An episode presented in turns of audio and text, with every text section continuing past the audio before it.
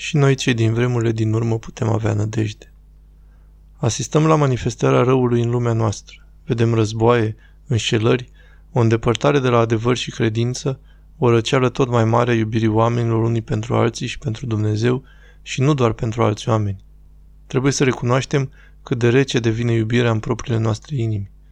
Există o respingere a adevărului în jurul nostru și în fața tuturor acestora, mulți oameni se întreabă, cum putem fi mântuiți în acest timp?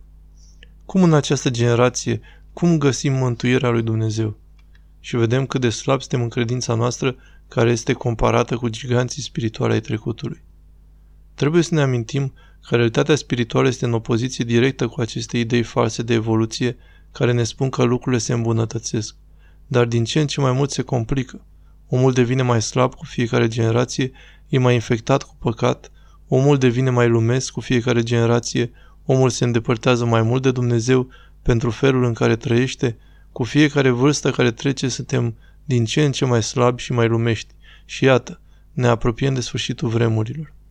Am intrat în vremurile din urmă și în aceste vremuri care vor veni, miracolele vor fi mai greu de găsit, sfințenia va fi mai greu de manifestat, sfințenia va fi mai greu de găsit în cei din jurul nostru, virtutea va fi bagiocorită și respinsă, adevărul va fi respins într-o măsură și mai mare pe măsură ce omul se îndepărtează și mai mult de Dumnezeu. Diavolul a petrecut multe secole pregătindu-se, manipulând culturile, filozofii, idei, pentru a construi o barieră, un mare zid între om și Dumnezeu. În epoca noastră putem spune că cea mai mare manifestare, mai presus de toate celelalte păcate în acest timp, sunt acele ispite josnice ale carnalității. Acestea sunt principalele mijloace prin care omul este acum înstrăinat de Dumnezeu. Carnalitate prin gânduri, prin simțuri și prin toate acestea sufletul este spurcat, făcându-l incapabil să primească Duhul Sfânt și să fie transformat de iubirea lui Dumnezeu. Duhul Sfânt, desigur, se mișcă în mod constant în căutarea sufletelor unde să locuiască. Pentru aceste suflete care s-au luptat, au respins răul, au respins ispita, dorind să fie purificate. Duhul Sfânt dorește în mod constant să intre și să-și facă locuința în acele suflete și totuși noi ne dăruim lumii, trupului, ispitei. Istoria bisericii este plină de martiri. Desigur, au existat perioade când care martiriul s-a intensificat. Știm că sub romani, sub comuniști, sub anumite națiuni islamice, creștinii au experimentat perioada intensă de persecuție și martiriul s-a manifestat din plin. Sfinții și-au dat în mod constant de-a lungul istoriei bisericii viața fizică pentru dragostea lor față de Dumnezeu. Și privitorii au fost șocați, s-au minunat de bucuria cu care sfinții și-au dăruit viețile ca și cum nu ar fi nimic, așa a fost dragostea lor pentru Dumnezeu. Dar pentru noi, un astfel de martiriu este o fantezie. O fantezie pentru toți cei care trăiesc conform mentalității trupului. Atunci când ne dăruim impulsurilor corporale și devenim sclavii nevoilor corpului, la dorințele sale, la patimile sale, sufletul devine sclavul său, iar trupul stăpân peste sclav.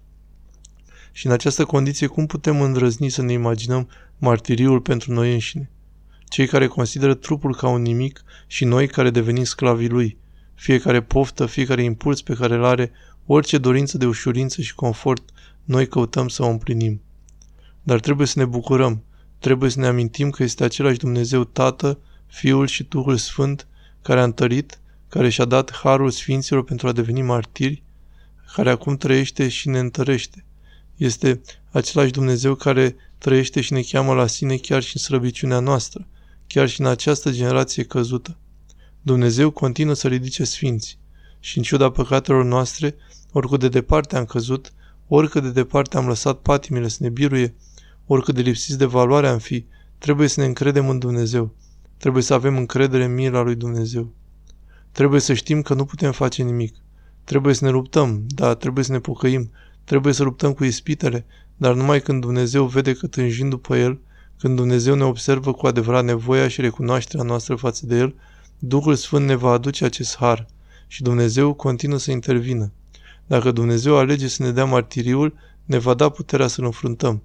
Dacă ne dă martiriul, martiriul nu este o pedeapsă, este o binecuvântare pentru cei care locuiesc acum în cer. Puterea martiriului este harul lui Dumnezeu și este un dar dacă suntem dispuși să-l primim. Știm că biserica are să se confrunte cu vremuri dificile, Deja în Ucraina vedem acest lucru întâmplându-se, dar ni se reamintește.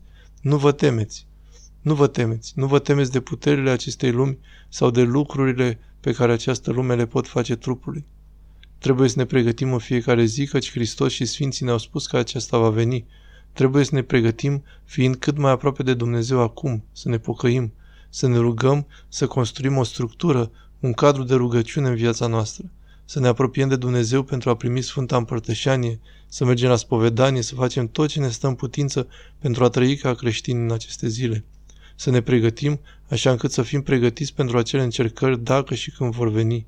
Și bineînțeles că trebuie să ne încurajăm unii pe alții, de asemenea să ne încurajăm în credință.